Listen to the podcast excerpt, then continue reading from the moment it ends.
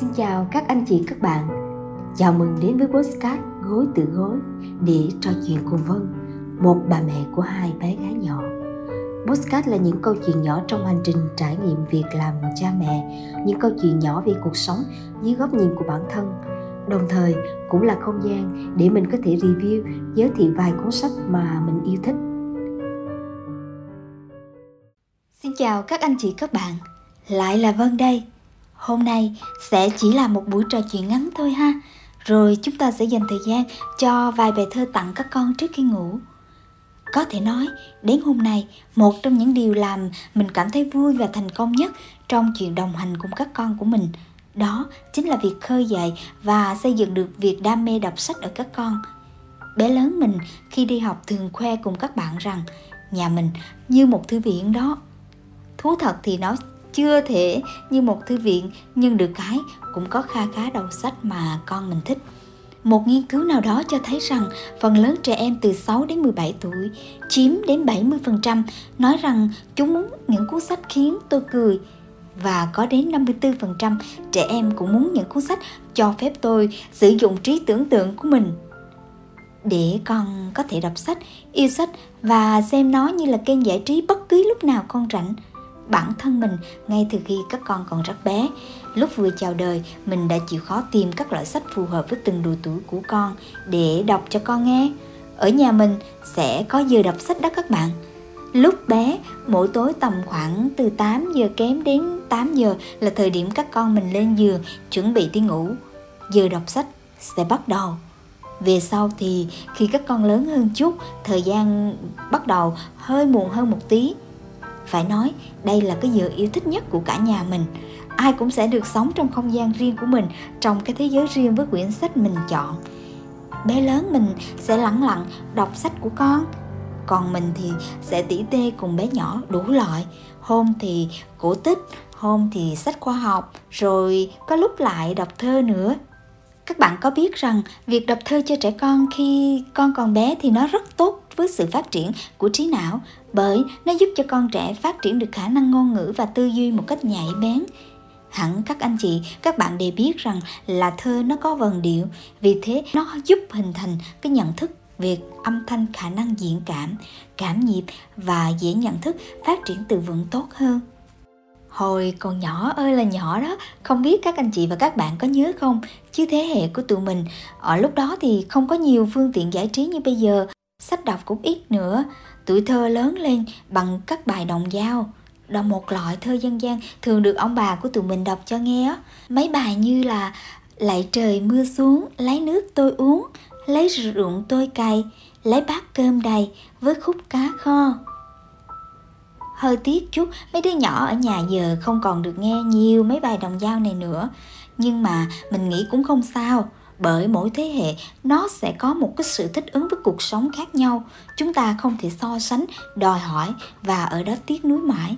Các con bây giờ có được rất nhiều đầu sách, thể loại giải trí, tiếp cận được với các phương tiện, các kiến thức dễ dàng hơn.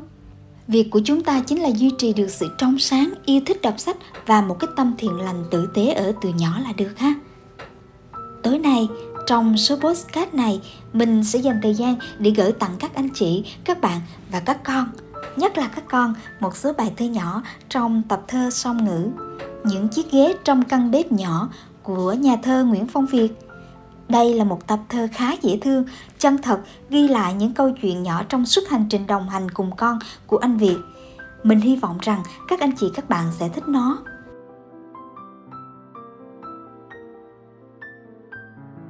Bài thơ Ba không thương con nữa. Ba không thương con nữa, trong giấc mơ đêm qua, ba chỉ còn hôi hám, rồi lạnh lùng lánh xa. Nước mắt con lặng lẽ chảy dài xuống gối ôm, bao nhiêu là lo lắng, làm con buồn thiệt buồn. Là giấc mơ thôi nhé, con đừng có mà tin, những mộng mị vô thức chỉ dọa con giật mình. Ba vẫn yêu con nhất, hôi hám có bao giờ, mỗi ngày luôn tắm rửa, con sạch sẽ thơm tho. Những giấc mơ con trẻ, bao màu sắc lạ lùng, nhưng yêu thương luôn thế, mỉm cười với bao dung. bài thơ Những chiếc ghế trong căn bếp nhỏ. Những chiếc ghế xinh xắn đặt quanh một chiếc bàn. Trong căn bếp nho nhỏ, bao tiếng cười rộn vang. Lý lắc nhấc ghế bé, không lúc nào đứng yên, cứ hét rung rồi lắc, có lần ngã ra sàn. Hai chiếc ghế lớn nhất đặt cạnh ở hai bên, ít khi nào dịch chuyển, để trông chừng luôn luôn. Những hôm ghế bé vắng, phải ăn ở tận giường, thế là căn bếp nhỏ buồn rầu đến thấy thương. Cho đến khi rộn rã, tiếng ghế bàn va nhau, căn bếp lại ấm áp, bao câu chuyện bắt đầu.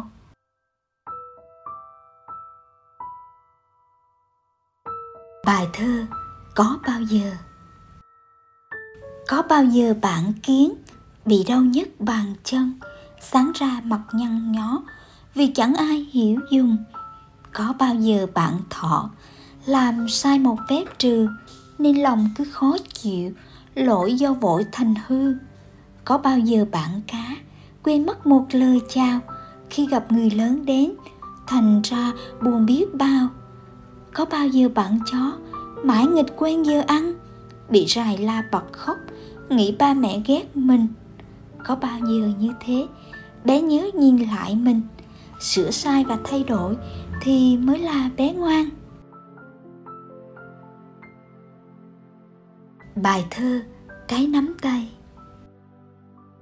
Mình nắm tay con nhé, đi vào đến cổng trường, rồi hôn nhau tạm biệt để về khoảng trời riêng.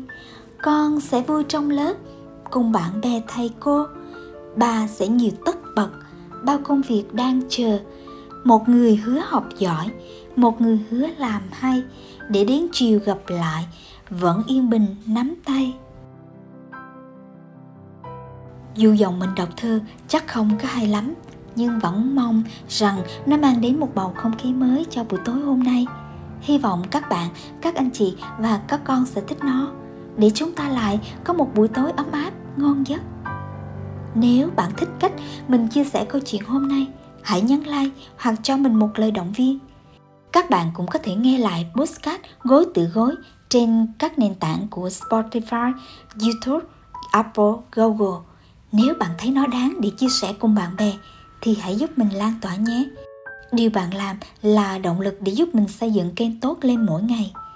Như các bạn biết đấy, mọi thứ của cuộc sống khi mới bắt đầu đều chưa thể hoàn thiện, nhưng sẽ tốt lên từng ngày nếu ta được ai đó cho biết rằng bạn cần làm gì để tốt hơn. Tin đi, mình sẽ lắng nghe chân thành điều bạn chia sẻ dành cho mình. Giờ thì xin tạm biệt, hẹn gặp lại các bạn, các anh chị trong câu chuyện tuần tới với podcast Gối tựa Gối để trò chuyện cùng Vân, một bà mẹ của hai bé gái nhỏ. Con sinh ra là để như những đóa hoa nhỏ nở ra cho đời vui. Con sinh ra là để tim ba mẹ mỉm cười.